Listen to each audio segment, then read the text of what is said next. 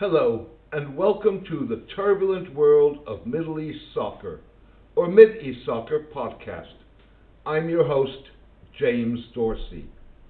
The bitter Gulf rift between Qatar and its Saudi and United Arab Emirates led detractors could spill onto the pitches of English soccer.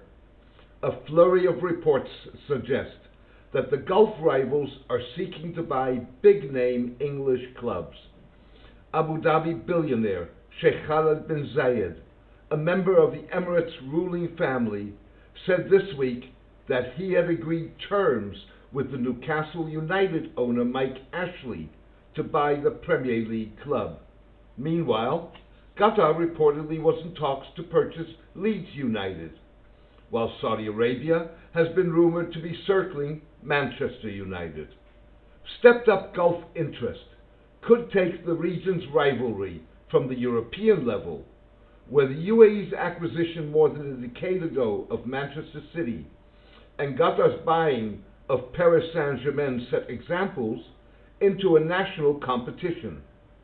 While both acquisitions have on balance contributed to the UAE and Qatar's soft power despite hiccups, Manchester City's owner, City Football Group, has created a template for commercial exploitation of what are some of the Gulf states' most valuable brands by acquiring stakes in clubs in the United States, Australia, Japan, Spain, Uruguay, and China. The rush to buy British clubs is at least in part the latest round in the Gulf dispute that erupted two years ago with an alliance that led by the UAE and Saudi Arabia, declaring an economic and diplomatic boycott of Qatar. Qatar has so far emerged on top with its unexpected winning of the Asian Cup early this year, in all places Abu Dhabi, and its successful thwarting earlier this month of UAE Saudi backed efforts by World Soccer body FIFA to force it to expand the 2022 World Cup from 32 to 48 teams. Qatar's victories came on the back of a series of failed, or at best partially successful, Saudi and UAE efforts to enhance their influence in global soccer governance that would have enabled them to pressure the Gulf state. The rush also suggests that the soft power gains of Gulf states seeking to project themselves in ways that contrast starkly with their image as autocratic and often brutal violators of human rights, including widely criticized migrant labor systems, outweigh the associated reputational risks. That assessment is borne out by Manchester City fans' enthusiastic embrace of the club's Emirati owners and willingness to ignore the country's human rights record singing to the tune of African American 1920s classic Kumbaya, Come by Here.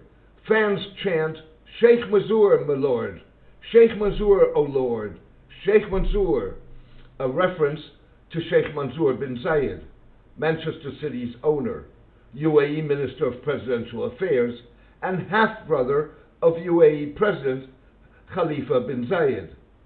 Like Sheikh Mansour, Newcastle's buyer Sheikh Khalid, whose business ties appear to be more with Dubai than Abu Dhabi, is likely to project his acquisition as personal, even if the Emirates' de facto ruler, Crown Prince Sheikh Mohammed bin Zayed, keeps a tight lid on government as well as family affairs.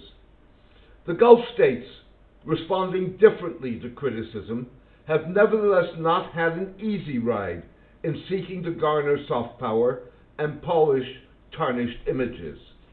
In contrast to the UAE and Saudi Arabia, who seldom respond to their critics, Qatar has reacted to an avalanche of criticism since its winning of the 2022 World Cup hosting rights by engaging with its detractors.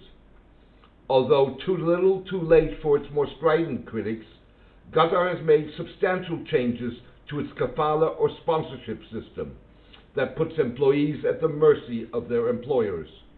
To be fair, so has the UAE, even if it did so less because of pressure by human rights and labor groups and more as part of an effort to project itself as a model, cutting edge 21st century state. Nonetheless, both the UAE and Qatar could see their reputational gains undermined if legal proceedings involving their soccer business practices go against them. Manchester City has reacted angrily to an investigation by European soccer body UEFA into allegations of financial fair play irregularities, which could lead to a Champions League ban. The chairman and chief investigator of UEFA's Club Financial Control Investigatory Chamber, Yves Leterme, has referred the allegations to the group's adjudicatory chamber to issue a ruling. Similarly, Paris Saint-Germain president, UEFA executive committee member, and chairman of Qatar's television network beIN Sports, Nasser Al-Khelaifi, was last week charged in France with corruption in connection with the bidding process for this year's World Athletics Championships in Qatar. In an argument that could spread to Britain, Javier Tebas, the president of La Liga, Spain's top soccer league, denounced Manchester City and Paris Saint Germain as state run clubs, one off petroleum money, one off gas, that should be expelled from European competitions as threats to the sport. Echoing Manchester City's fans' rejection of criticism of the UAE as racist, the club's chairman Khaldoon Al Mubarak dismissed Mr. Tebas's assertions as ethnic slurs. That's a tactic that likely will work as long as fans, such as Howard Hockin, concede that they may be hypocrites who don't care much about human rights in the Middle East. A Manchester City podcaster, Mr. Hockin, adds Abu Dhabi is an up and coming country and it wanted to boost its profile. It's a PR thing, and we're fine with that.